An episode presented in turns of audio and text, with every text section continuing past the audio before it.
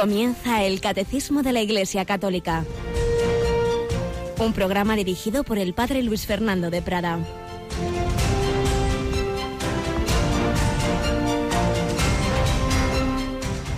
Alabados sean Jesús, María y José. Muy buenos días, muy querida familia de Radio María en este mes de junio, en este mes del corazón de Jesús. Seguimos hablando de Él, del Señor de Jesús, de Jesucristo, del centro de nuestra fe. El cristianismo no es una mera enunciación de verdades, no es una mera ética, es un encuentro, el encuentro personal con el Hijo de Dios hecho hombre, Cristo resucitado y vivo de corazón palpitante, nos lo han recordado todos los últimos papas, naturalmente también el actual, el cristianismo ante todo es ese encuentro personal, es la buena noticia de que Dios no es un Dios lejano, que Dios se ha hecho hombre, sigue siendo hombre y nos sigue amando con corazón humano un mes de junio para profundizar especialmente en esa presencia de Cristo, la Eucaristía, celebrábamos el Corpus Christi y, y como ese Hijo de Dios hecho hombre tiene corazón humano. Tenemos con nosotros a Mónica Martínez. Buenos días, Mónica. Muy buenos días, Padre. Seguimos haciendo ese mes del corazón de Jesús después de vísperas, ¿verdad? Así es, así es. Cada día reflexionamos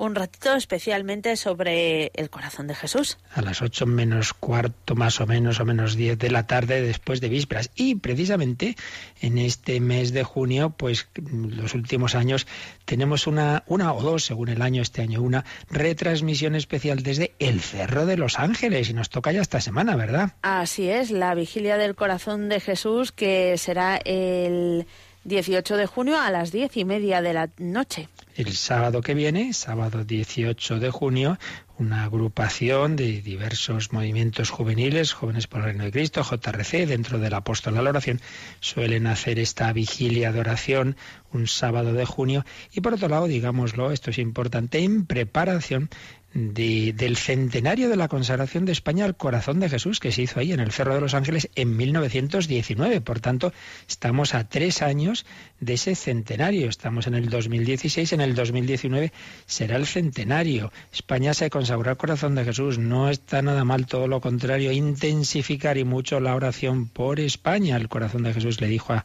a Santa, a Santa Maravillas de Jesús que fundó el Carmelo del Cerro de los Ángeles para rezar por España, España se salvará por la oración. Insistamos en la oración, en particular en estas semanas, en estos días de preparación a las elecciones, recemos, recemos por España y por el mundo entero. Pero Radio María, que ya no sabemos cómo multiplicarnos para atender a tantas, tantas transmisiones que queremos hacer, ese mismo sábado, Mónica, por la noche tenemos esa vigilia, pero por la mañana nos vamos a una consagración episcopal. Así es, eh, la vida de la Iglesia está muy viva y, y por la mañana nos vamos hasta Palencia a las 12 de la mañana está previsto la consagración episcopal y toma de posesión del obispo de, de Palencia, perdón. El nuevo, nuevo obispo de Palencia, un sacerdote agustino, que ahora está en Santander y que ha sido nombrado para regir esa diócesis, que por cierto, Mónica, la primera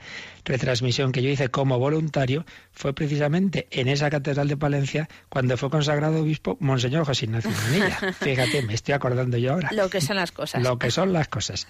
Pues ahí tendremos a nuestro buen amigo Nico, que con algún sacerdote de allí, pues nos transmitirá esa, esa consagración, mientras que un servidor y Paloma estaremos preparando la vigilia, la retransmisión de la vigilia por la noche, a las diez y media, una hora santa, va a dirigir un sacerdote de Getafe, el padre Javier Sigris. Así que todo esto y recordamos ya para terminar esta entradilla de actualidad que solemos hacer, recordamos que tenemos puesta en la página web de Radio María una encuesta, un cuestionario que os rogamos que el que no lo haya respondido, que entre en él una, una encuesta un poquito para que nos ayudéis a valorar nuestros programas, ¿verdad? ¿Cómo se puede entrar ahí?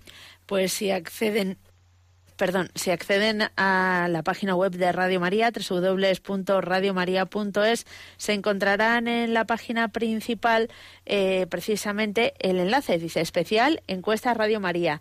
Dice, haz clic para rellenar la encuesta. Hacemos clic allí y ya empezamos a rellenar y, a enviar los datos. Y si tenemos pues pues nuestras abuelitas que eso de, de, de web y de clean no tienen Mm. ni idea, ¿qué les aconsejamos? Uy, el nieto o el familiar ahí un poco más manejado en estos temas. Muy bien, que pida ayuda y a ver, tú entra ahí y a ver, hay que programas poner, pues a mí vótame este, este, este, muy bien. Pues eso, que no os quedéis nadie sin hacerlo porque eso nos viene bien para repasar y renovar para el próximo curso nuestra programación. Pues vamos adelante, empezamos como siempre con la primera sección testimonial de personas que han seguido, que han amado, que han querido imitar a Jesucristo.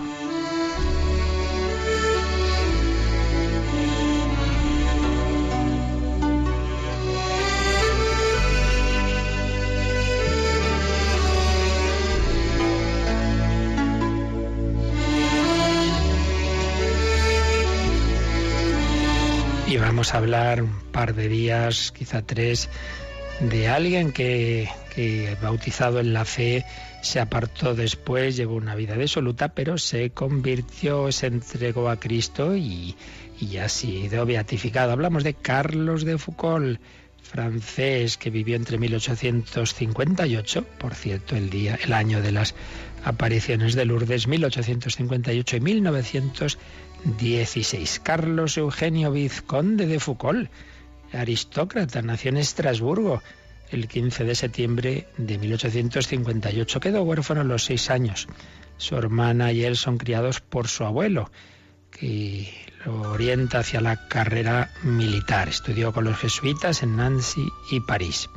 Educado en la fe católica, hizo la primera comunión, pero pronto perdió la fe, como tantas veces, especialmente por influencias de malos amigos. Llegó a decir después, yo era un impío, un egoísta.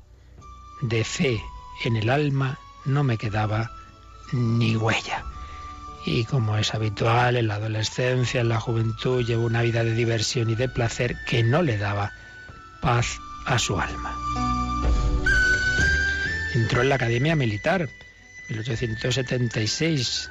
Fue enviado cuatro años después como oficial a Argelia, pero fijaos, fue despedido por mala conducta a los 22 años.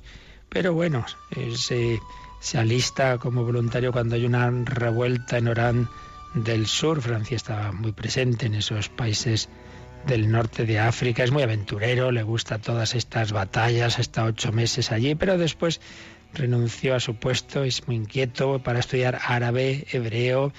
Luego emprende una expedición por el desierto de Marruecos, hizo mapas, recibió la medalla de oro de la Sociedad Francesa de Geografía, exploró Argelia y Túnez y, y ya por fin regresa a París. En 1886 quiere trabajar en un libro sobre Marruecos. Pero su alma estaba ya tocada, ya había vivido mucho, estaba vacío y le había impresionado el ver, el haber conocido a musulmanes que se tomaban en serio la religión, mientras que él había vivido derrochando dinero, aventurando. Y entonces hizo una oración que podemos llamar la oración condicional, de la que habéis oído hablar más veces y que yo he aconsejado a veces a, personas que, que no creen pero que buscan la verdad. Él empezó a decir, Dios mío, si existes, haz que yo te conozca. Si existes, es una oración condicional. Vuelve, como decimos, a Francia y le, le emociona la acogida discreta y cariñosa de su familia, profundamente cristiana, y busca, busca la verdad. Y conoció a un santo sacerdote, el padre Ubelín.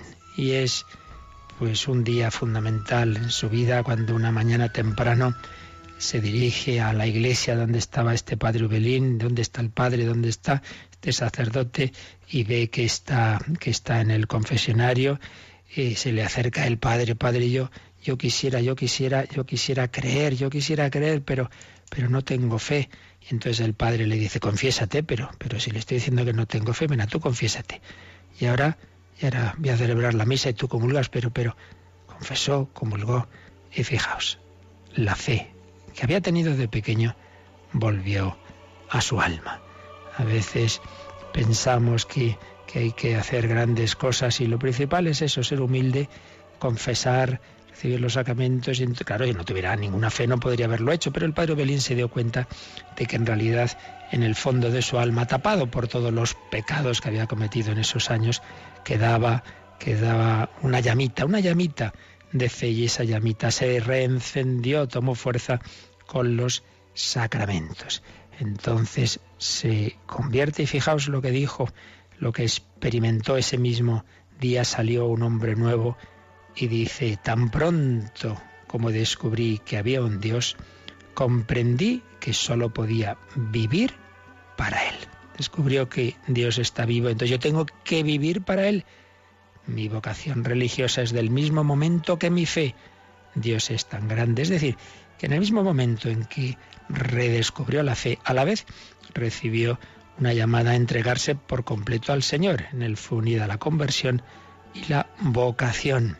¿Quién lo iba a decir? Este hombre libertino que había dado aquí para allá con unas, con otras, ahora se entrega al Señor. Empieza por una vida eh, muy sencilla, eh, durmiendo en, un piso, haciendo muchas horas de oración, pero luego se va de peregrino a Tierra Santa, hace diversos retiros espirituales y entra trapense, entra con los monjes trapenses en un monasterio en el norte de África, luego se va a otro que hay en Siria, le, le mandan a estudiar a Roma, pero ve que no, que realmente su vocación no es, no es en, esa, en esa orden, no es los trapenses, él eh, se acuerda mucho de los pueblos de África que no conocían a Cristo, eran gente buena, esos musulmanes que había conocido, pero, pero que no conocen a Jesucristo.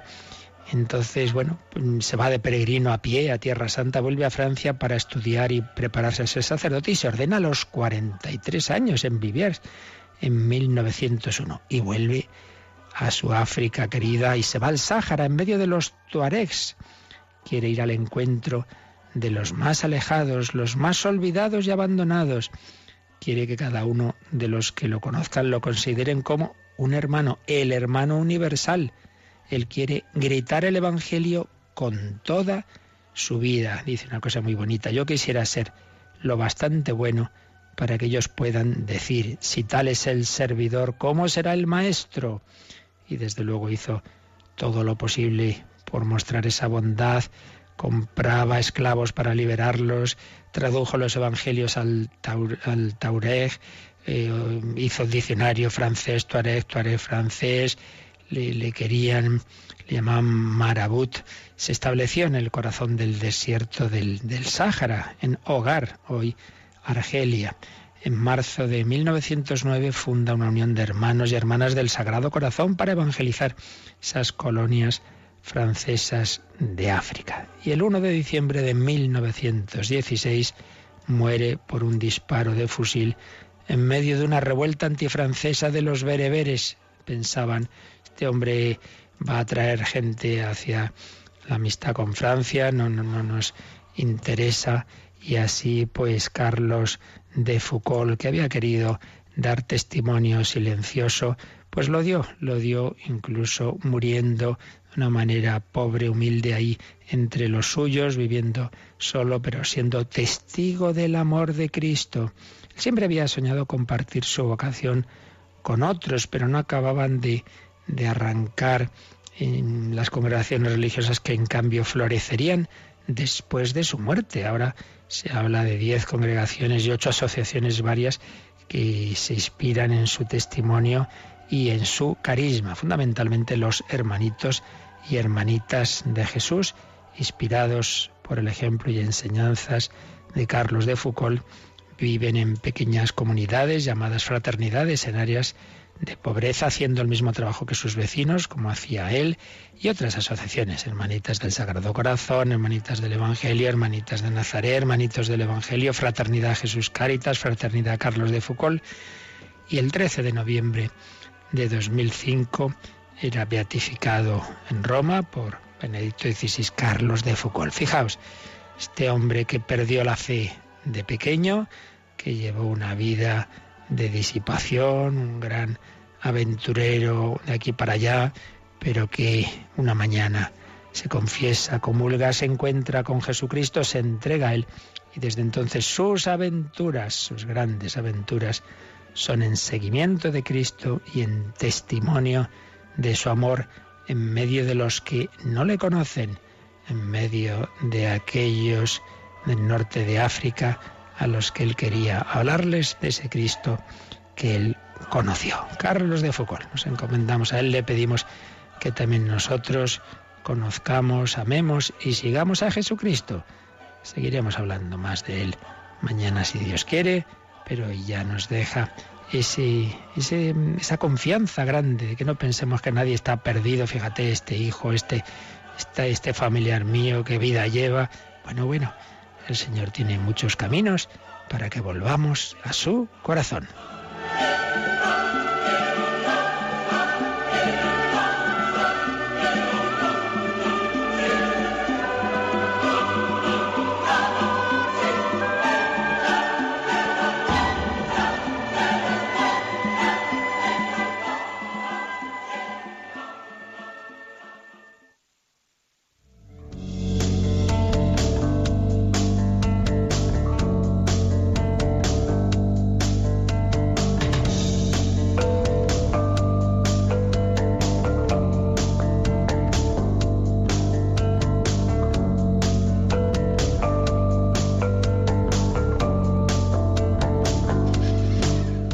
Mónica, ¿te ha gustado la historia de Carlos de Foucault? Pues la verdad que sí, y además no la conocía, así que doblemente interesada. Ya se las puedes contar a tus muchachos de confirmación, ¿eh? Sí, sí. que serán también aventureros, que sepan que ha habido santos muy aventureros. Bueno, pues estamos viendo la aventura de Jesús, el Hijo de Dios hecho hombre, que no es que se fuera de Francia a África, sino del cielo a la tierra. El otro día hablábamos del del padre Damián, que desde su Bélgica se fue a Molokai, y hoy de Carlos de Foucault, que desde Francia al norte de África, seguimos hablando del Hijo de Dios, el misionero por excelencia, enviado en misión por el Padre Celestial a la tierra, a vivir en medio de nosotros, que si a Carlos de Foucault le mataron de un disparo, nosotros matamos todos a Jesucristo en la cruz. Pero el Señor ha ofrecido su vida para que conozcamos el amor del Padre, para que nuestra vida tenga sentido, para que los pecados no tengan la última palabra en nuestra vida, que no nos pesen de una manera irreparable, para que se pueda abrir la puerta del cielo y podamos estar así con Él. Y toda esta historia de Jesús tiene esa, ese momento, esos momentos iniciales, la encarnación, el nacimiento, la infancia, la vida oculta, de todo ello hemos hablado en catequesis pasadas y habíamos empezado ya la vida pública y estábamos con el bautismo del Señor. Habíamos visto el número 535 del catecismo y también habíamos leído el 536, pero nos habíamos quedado a medias en la explicación de este número, así que Mónica es un número largo, vamos a releerlo despacito que tiene muchas cosas muy interesantes. 536. El bautismo de Jesús es, por su parte, la aceptación y la inauguración de su misión de siervo doliente. Se deja contar entre los pecadores. Es ya el Cordero de Dios que quita el pecado del mundo. Anticipa ya el bautismo de su muerte sangrienta. Viene ya a cumplir toda justicia, es decir, se somete enteramente a la voluntad de su Padre. Por amor, acepta el bautismo de muerte para la remisión de nuestros pecados. A esta aceptación responde la voz del Padre, que pone toda su complacencia en su Hijo. El Espíritu que Jesús posee en plenitud desde su concepción viene a posarse sobre él. De él manará este Espíritu para toda la humanidad. En su bautismo se abrieron los cielos, que el pecado de Adán había cerrado, y las aguas fueron santificadas por el descenso de Jesús y del Espíritu como preludio de la nueva creación. Pues en efecto un número largo, denso, con muchos elementos muy interesantes. Ya habíamos leído los pasajes evangélicos, recordamos que está por un lado el relato en los tres sinópticos, Mateo, Marcos y Lucas, pero también hace alusión San Juan, de otra manera, a este bautismo. Además, no nos olvidemos que San Juan Evangelista era discípulo de San Juan Bautista. Habíamos hablado de, de, ese gran profeta, el último de los profetas del Antiguo Testamento, el precursor del Señor, de Juan Bautista, de cómo estaba ahí predicando un bautismo de conversión, habíamos hablado de la solidaridad de Jesús con los pecadores, de su humildad, se pone en la fila como uno más, como si fuera uno de esos pecadores. ¿Por qué? Porque él eh, se une con nosotros, él, él, es nuestra cabeza y entonces asume en sí nuestros pecados. Esto va a tener un especial dramatismo en Getsemaní. Getsemaní Jesús está hundido, está hecho polvo. ¿Por qué? porque no es simplemente Jesús el Hijo de Dios hecho hombre, sino la cabeza de la humanidad, de una humanidad pecadora. Y entonces Él va a quitar el pecado del mundo, Cordero de Dios que quita el pecado del mundo, pero lo va a quitar asumiendo sus consecuencias en sí mismo asumiendo y sintiendo en sí lo que es el pecado. El pecado es separación de Dios. El alma humana de Jesucristo va a sentir ese abandono de Dios. Dios mío, Dios mío, ¿por qué me has abandonado? Si soy yo, es la humanidad, somos nosotros los que hemos abandonado al Padre, sí, pero Jesús nuestro hermano mayor quiere sentir ese dolor profundo del alma y por eso está tan, tan hecho polvo en, en Getsemaní. Mi alma está triste hasta el punto de morir. Por bien, esa historia de solidaridad tiene este capítulo de que Jesús se pone ahí en esa fila, se une a los pecadores sin ser pecador. En él no hay pecado. Veíamos esa solidaridad de Jesús con los pecadores, veíamos ese diálogo con, con Juan, que, que, se, que se resiste a, a bautizarle. Si eres tú el que me tienes que bautizar a mí, sí, sí, pero hay que cumplir cumplir toda, toda la voluntad del Padre. Jesús manifiesta su abajamiento, eso que está descrito de manera tan maravillosa en el himno de, de la carta de San Pablo a los Filipenses 2, 7, se abajó, se humilló no solo porque de Dios se hizo hombre, sino que como hombre, pues se fue humillando permanentemente. Nace en la calle, en Belén, vive en una aldeilla que ni aparece en todo el Antiguo Testamento, Nazaret, con un trabajillo ahí sencillo de, hacer chapucillas con, con su padre José, su padre adoptivo José, y, bueno, todo, y todo es así. Y luego, pues esta escena de, de, ponerse ahí como un pecador más y sobre todo la humillación suprema de la cruz. Veíamos también en esta escena, lo acaba de decir el catecismo, es una manifestación de una teofanía trinitaria. La voz del Padre que habla de su Hijo y el descenso del Espíritu Espíritu Santo, simbolizado en la paloma. Pero si Jesús ya está lleno desde su concepción del Espíritu Santo, sí, pero eso no quita que haya otra eh, especial efusión del Espíritu Santo de cara ya a la misión. Jesús ya va a empezar su vida pública y bueno, pues hay como una nueva unción o manifestación del Espíritu Santo. Habíamos leído ya algunos de los números marginales que aparecen aquí como para relacionar este número 576 con otros del catecismo, pero precisamente uno de ellos, el 739, que no lo habíamos leído, Mónica, nos habla de este aspecto, nos habla de esa unción del Espíritu Santo. Así que vamos a leerlo, el 739. Puesto que el Espíritu Santo es la unción de Cristo, es Cristo, cabeza del cuerpo, quien lo distribuye entre sus miembros para alimentarlos, sanarlos, organizarlos en sus funciones mutuas, vivificarlos, enviarlos a dar testimonio, asociarlos a su ofrenda al Padre y a su intercesión por el mundo entero. Por medio de los sacramentos de la Iglesia, Cristo comunica su Espíritu Santo y, santificador a los miembros de su cuerpo.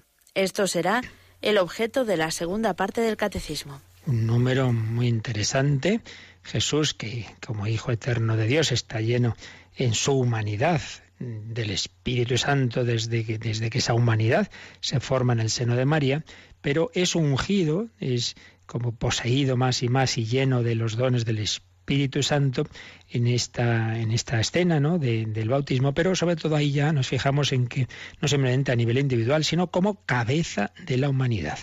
Jesús está ungido, ungido por el Espíritu Santo como cabeza del cuerpo místico para distribuirnos a nosotros, para darnos a nosotros el Espíritu Santo. Bueno, eso es el bautismo, ¿no? El, el Señor quiere meternos en su propia vida divina, quiere darnos su mismo Espíritu Santo, quiere asociarnos a su ofrenda y enviarnos a dar testimonio. ¿Cómo se nos comunica ese Espíritu Santo que está en Jesús? Pues aquí nos lo ha dicho el catecismo, sobre todo, no decimos que únicamente, pero sobre todo por medio de los sacramentos de la Iglesia. Es decir, eh, el, Padre, el Espíritu Santo llenan a Jesús de ese mismo Espíritu y Jesús, digamos, de, ese inmenso de esa inmensa presa, por, por, decirlo de alguna manera, llena del agua viva, que es el Espíritu Santo, de ahí viene a todos nosotros. Vienen esos ríos de agua viva para darnos la vida divina, para darnos el Espíritu Santo, dirá San Pablo, el amor de Dios ha sido derramado en, nuestros corazones por el Espíritu Santo que se nos ha dado, de esa gran presa de agua, de esos... Eh, de esas torrentes de agua viva, pues llega a nosotros. Nos llega en primer lugar por el bautismo, luego el, el complemento del bautismo, podemos decir que es la confirmación, que viene a ser algo un poco análogo a lo que acabo de decir. Si Jesús ya estaba lleno del Espíritu Santo, pero en el bautismo en el Jordán hay una nueva comunicación del Espíritu Santo para la misión de la vida pública. También nosotros hemos recibido el Espíritu Santo en el bautismo, pero en la confirmación se nos comunican nuevos dones del Espíritu Santo para la misión, para ser apóstol, para no simplemente ser cristiano, sino dar testimonio de, de Jesús en medio del mundo. Pero en todos los sacramentos se nos comunica el Espíritu Santo ese gesto en que el sacerdote extiende las manos sobre el pan y el vino, es una invocación al Espíritu Santo, extiende las manos sobre la cabeza del que se confiesa, es una invocación al Espíritu Santo, extiende las manos sobre el que es ungido en la unción de los enfermos, por supuesto el que es ordenado sacerdote, etcétera, etcétera. Siempre se nos comunica el Espíritu Santo a través de los sacramentos. Cristo lo recibió en su humanidad, pero como cabeza del cuerpo místico pues es otro de los aspectos que aparece en esta escena.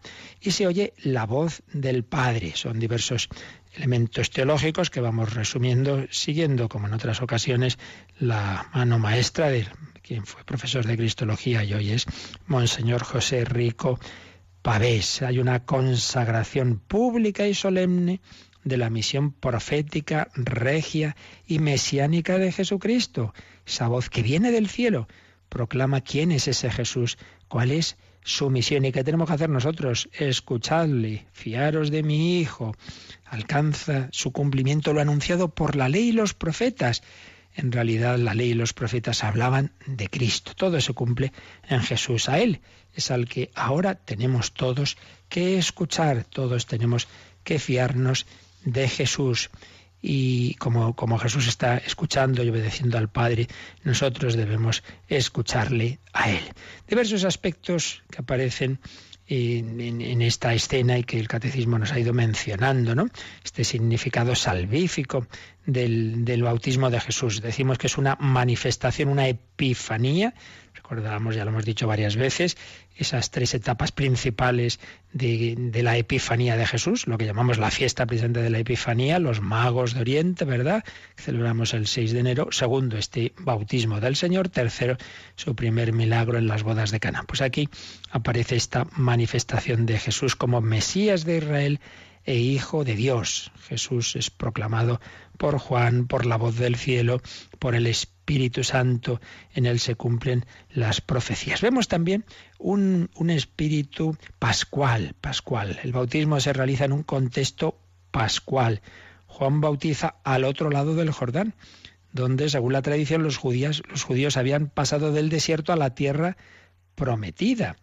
Y Jesús se presenta con los rasgos del siervo doliente anunciado por Isaías, y uno de los pecadores sin ser el pecador es el cordero que quita el pecado del mundo. No nos olvidemos de que la Pascua eh, se celebra ante todo con ese sacrificio del cordero, ese cordero con cuya sangre se ungían las puertas para, para que la muerte no entrara en esa familia israelita un bautismo de Jesús que, como hemos dicho, es una verdadera unción. Jesús dirá poco después, en Nazaret el Espíritu del Señor está sobre mí porque Él me ha ungido, me ha enviado para anunciar la buena noticia a los pobres. Recordemos, en las primeras predicaciones de los apóstoles se habla siempre, se menciona esta escena, por ejemplo, en Hechos 10:37.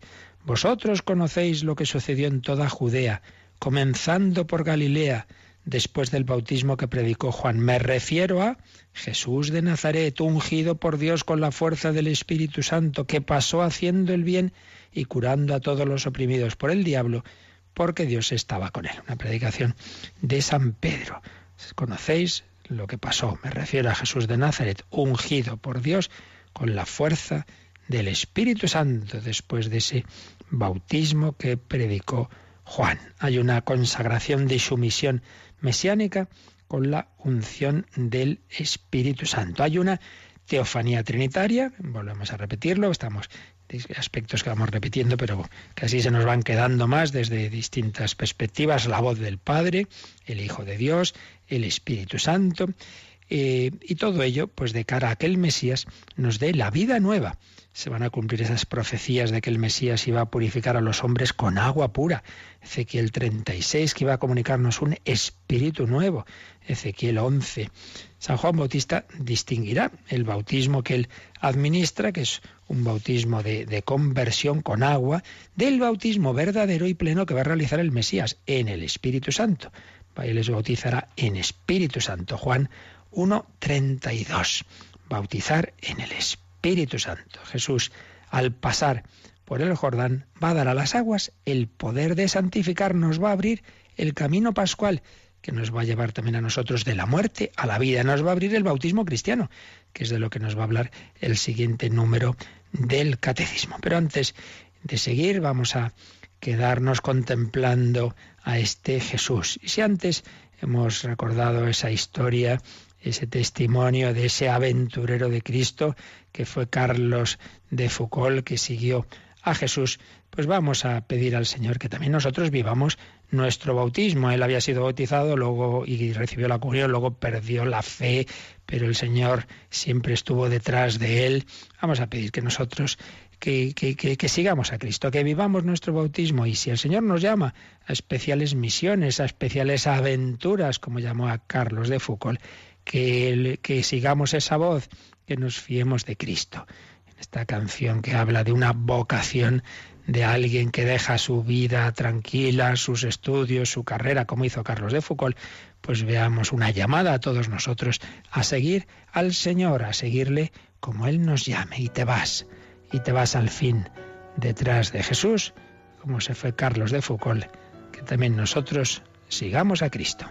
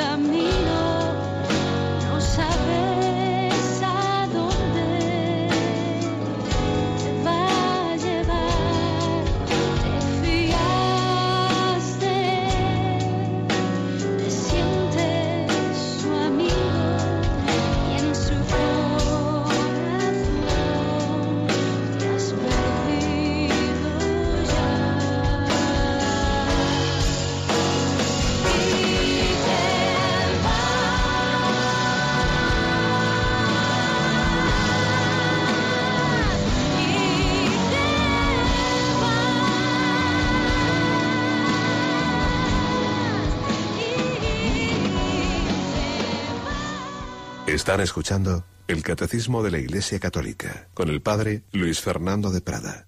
Y te vas por el mismo camino siguiendo a Jesucristo como Carlos de Foucault, como todos los santos, como todo cristiano debe hacer seguir a Jesús en su espíritu. Para eso lo hemos recibido en el bautismo y en los demás sacramentos. Pero antes de, de, avanzar, que ya lo dejamos para mañana, al siguiente número del catecismo, que precisamente nos habla de cómo hemos entrado en ese misterio de Cristo a través del bautismo sacramental, señalemos, siguiendo a Monseñor Rico Pavés y también a Benedicto XVI en, en, su libro Jesús de Nazaret, que esta escena del bautismo de Jesús siempre ha sido muy comentada desde los primeros padres de la Iglesia, pero también ha dado lugar en bastantes ocasiones en la antigüedad y hoy día incluso a interpretaciones deficientes de ese misterio de Cristo porque algunos decían, bueno, pues es en ese momento cuando Jesús eh, recibe esa comunicación del Espíritu Santo, esa voz, este es mi Hijo el amado, como que es entonces cuando fue adoptado como Hijo de Dios, como si no fuera Hijo de Dios antes. Si acordáis toda la larga etapa que dedicamos, porque es la parte más, más profunda y seria de la dogmática sobre Jesucristo, a, a ver pues los primeros siglos de la Iglesia, como los concilios, ¿verdad?, fueron precisando ese misterio de Cristo, una persona, dos naturalezas, etcétera, y los errores que hubo, pues ahí hablamos de esa herejía que se extendió tantísimo, el arrianismo, aquel sacerdote arrio que no creía en la verdadera divinidad de Jesús.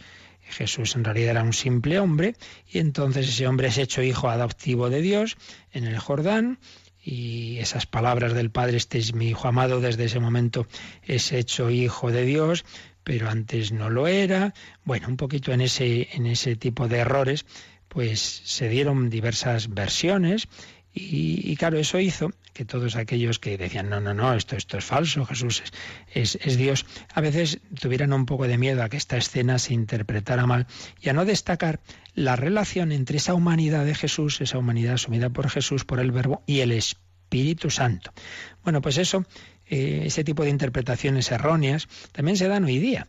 Hay unas, ya digamos como muy extrema, que interpreta el bautismo de Jesús como una especie de conversión. Jesús sería un simple hombre con inquietud religiosa, atraído por la predicación y los gestos de Juan Bautista, del que habría sido su discípulo, y entonces tiene una experiencia religiosa, eh, y ve que la imagen de Dios presentada por el Bautista es, rigurosa y que tiene que ser sustituida por una imagen bondadosa de Dios. Bueno, todo esto son cosas sin ningún fundamento y que niegan el centro de la fe católica, ¿no? La condición divina de Jesús, enfrenta al Dios del Bautista con el Dios de Jesús, y, en definitiva es una manipulación de datos evangélicos, cogiendo unos, silenciando otros, en fin, el papel lo aguanta todo, ¿verdad? Entonces uno puede hacer muchas interpretaciones, pero no dice, oiga, pero esto qué fundamento tiene en la escritura y en la tradición, pues, pues, pues ninguno. Otras versiones ya no tan extremas, pero que mm, no del todo en, en coherencia con la fe de la Iglesia, pues acentuando algo que es verdadero, repito, algo que a veces podemos tener perdido, que es la importancia de la relación entre el Espíritu Santo y la humanidad de Cristo. Esa humanidad de Cristo ungida por el Espíritu Santo, pero insisten mucho en ello como si hasta ese momento Jesús no hubiera tenido una plena conciencia de, de quién es, o como si hubiera dos filiaciones en Jesús, ¿no? Una como verbo, sí, el verbo, el Hijo eterno de Dios, es, hijo desde toda la eternidad, pero como hombre, como que lo empezara a ser ahí, hijo adoptivo, como si hubiera, por un lado, eh, eso, un hijo adoptivo, una filiación adoptiva y una filiación natural. Esta eh, teoría, como casi todos eh, los errores ya se repiten, ¿verdad? Ya la tuvo un, un buen señor de Toledo, Elipando, Elipando de Toledo en el siglo VIII. Atribuyó a Jesús una doble filiación, la adoptiva en su humanidad y la natural en su divinidad. Con lo cual habría dos hijos en Jesús, con lo cual iríamos a otro error del que también hablamos bastante, el error de Nestorio, como si en Cristo hubiera dos personas. Bueno, pues hay que recordar lo que vimos con calma, ya digo hace ya tiempo, en Jesús no hay más que un sujeto, un yo, una persona un yo, una persona que es la de la segunda persona de la Santísima Trinidad, el Hijo eterno de Dios. No hay más filiación que la filiación natural, que tiene dos naturalezas, la divina, eterna, y la humana, que empieza a existir pues, cuando se encarna en el seno de María. Pero esa humanidad está, está llevada por una única persona, la persona divina.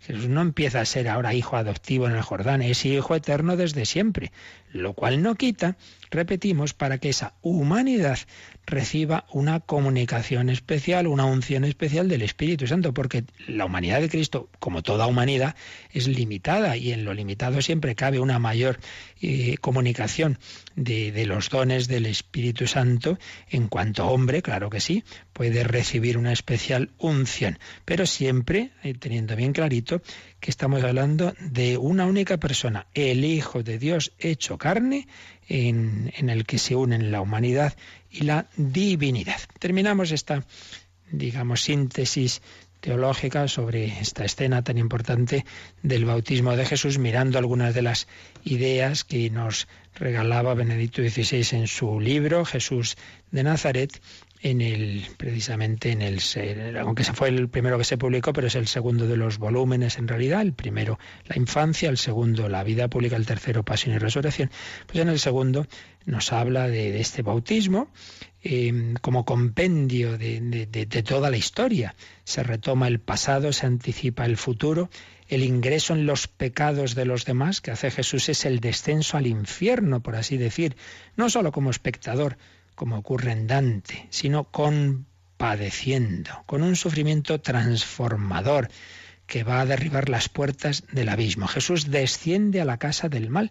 Eso que decíamos de la solidaridad con los pecadores, ese bajar del cielo a la tierra y unirse con nosotros, desciende a la casa del mal, lucha con el poderoso que tiene prisionero al hombre, es decir, con el demonio.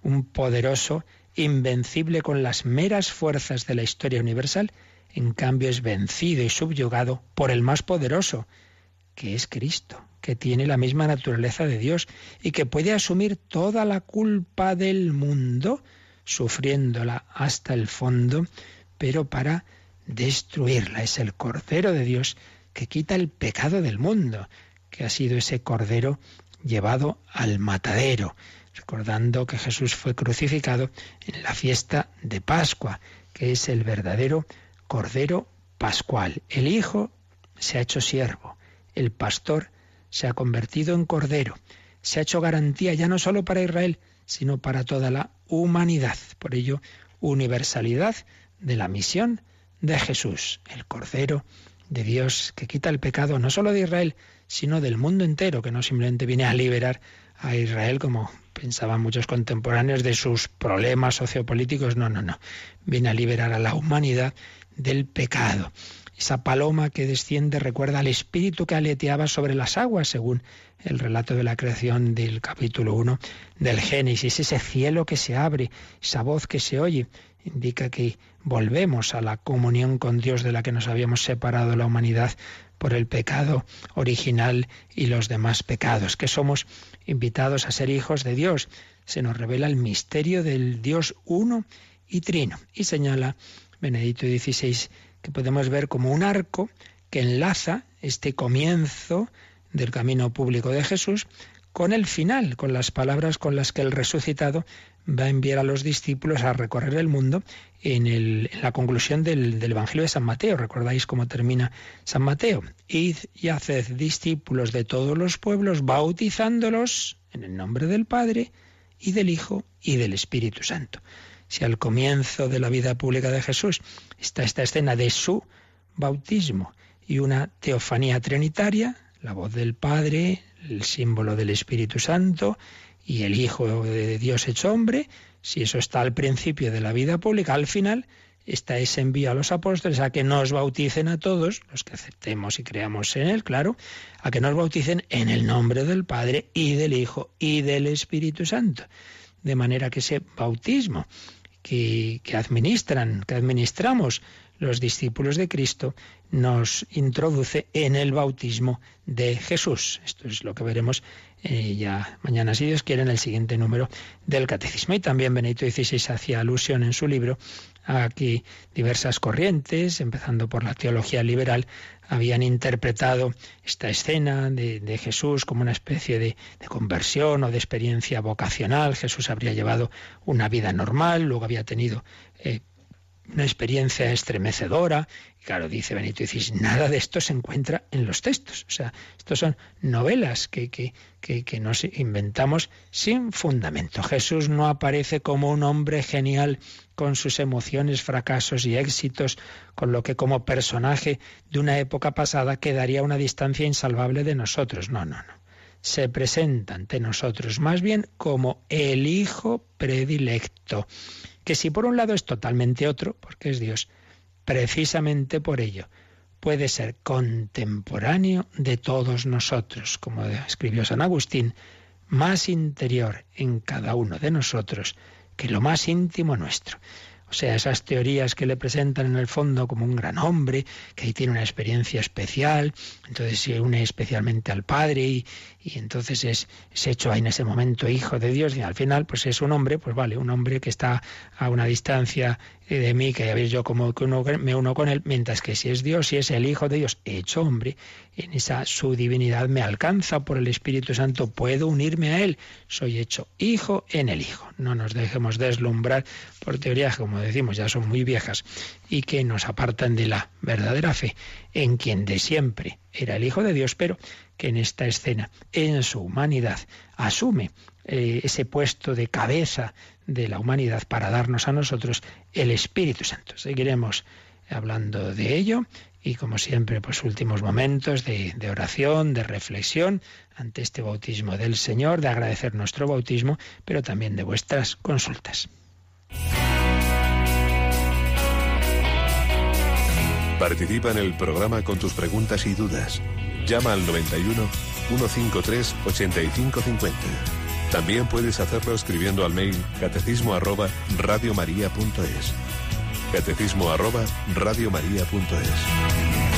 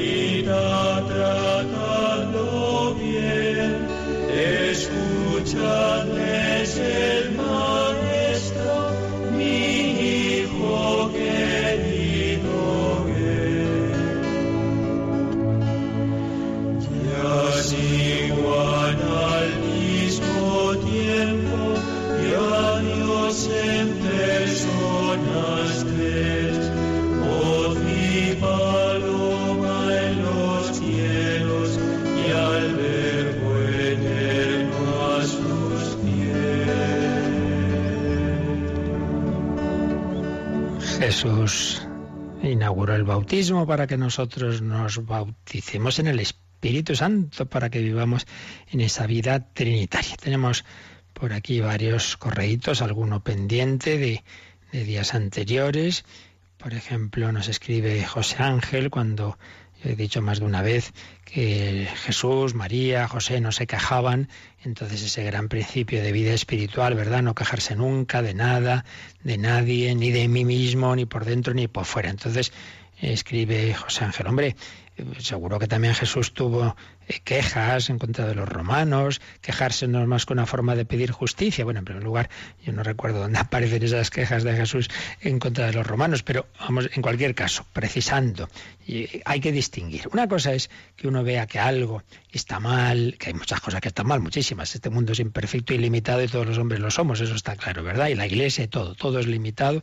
Entonces, cuando uno ve que algo que no va bien se puede, se puede mejorar, pues claro está, claro está que, que, que, uno debe dirigirse a quien puede poner remedio a ello decir, mire, esto, yo creo que pasa esto, yo creo que convendría lo otro. Bien, eso es una cosa. Yo no estoy diciendo que eso no se haga, no, no, por supuesto. Yo me refiero a ese tipo de queja que no va a ninguna parte más que a despotricar y hablar con quien no puede solucionarlo y murmurar y encizañar, o con uno mismo, que está uno ahí, pues eso, diciendo, ay, qué desastre, o contra que uno se queja de sí mismo, a Dios, no si es que no sirvo para nada, si es que no sé qué.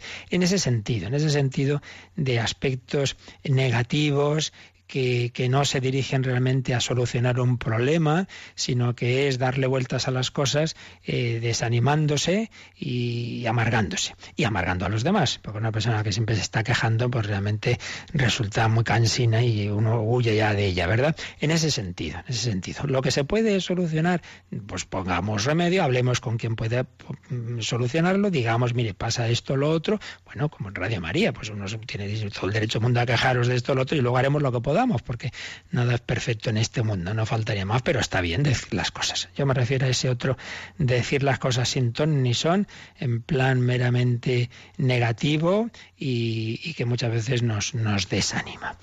Luego tenemos un correo de un tema más delicado que mejor lo dejamos para mañana, pues ya se nos va el tiempo, pero sí que aquí tengo uno de Luis Pérez, que además lo escribe a las 6.50 de la mañana, un madrugador, y que tiene que ver con lo que estamos viendo. Así que por eso sí, este sí nos da tiempo a aclararlo. Dice, necesito aclarar mis ideas. Jesús se encarnó, se hizo hombre, murió y resucitó. ¿Puede decirse ahora que actualmente es Dios y hombre? O su naturaleza humana ya pasó? No sé si me he explicado. Te has explicado muy bien, perfectamente. Pues es una buena pregunta, porque uno podría decir, bueno, el Hijo de Dios, que era Dios desde toda la eternidad, empezó a ser hombre hace 20 siglos vivió nuestra vida, murió, resucitó y ahora ya sigue siendo hombre, pues sigue siendo hombre. Ya nunca va a dejar de ser hombre. Se ha desposado con la naturaleza humana con un matrimonio indisoluble. Jesús no se divorcia ya de nuestra naturaleza. Alianza nueva y eterna. El Hijo eterno de Dios eternamente es hombre. ¿Y cómo lo vemos es hombre? Pues para empezar, cuando Jesús resucitado aparece a los apóstoles, aparece como un espíritu meramente como una teofanía divina o aparece con su cuerpo humano. Pues está muy claro con el cuerpo humano. Y si recordáis, los apóstoles que no acaban de creerlo, Jesús llega a decir, dame de comer que como, hombre, que como, que tengo un cuerpo, un cuerpo glorificado, un cuerpo... Es verdad que no es que necesitara comer, lo hizo para que vieran que es su mismo cuerpo. Más aún, le dice a Santo Tomás, trae acá tu dedo, mete tu dedo en las llagas. Este cuerpo es el mismo, es el que estuvo en la cruz, es el que fue traspasado. El Hijo de Dios eternamente es hombre, tiene una naturaleza humana, cuerpo y alma, y encima en ese cuerpo ha dejado las marcas de su pasión. ¿Qué más queremos? Para tenerlo claro. Precioso, con lo cual tenemos que eternamente en el cielo, nuestro, eh, nuestro Señor, el Hijo de Dios, Dios igual que el Padre, a la vez es nuestro hermano. Y, y eternamente será, por cierto, Hijo de María también siempre María puede decirle, eh, hijo mío, ven para acá, al hijo, a su hijo que es ni más ni menos que Dios de Dios y luz de luz. Cristo es Dios y hombre para siempre, para toda la eternidad.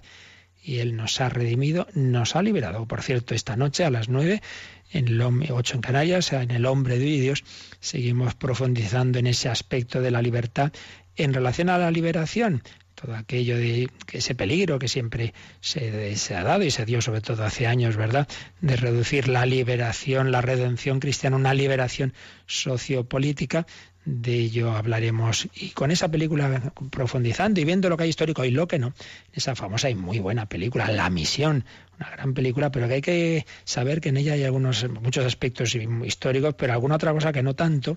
Y bueno, un trasfondo interesante que vamos a analizar esta noche, como digo, en el hombre de Dios. Así que si queréis, ahí os espero y antes, naturalmente, en el rezo del Ángelus a las 12. Pero ahora vamos a terminar con la bendición hemos sido bautizados en el nombre del Padre y del Hijo y del Espíritu Santo, ese Dios uno y trino que se manifestó en el Jordán, pues también ahora pedimos al Señor su bendición, la bendición de Dios Todopoderoso, Padre, Hijo y Espíritu Santo, descienda sobre vosotros. Alabado sea Jesucristo.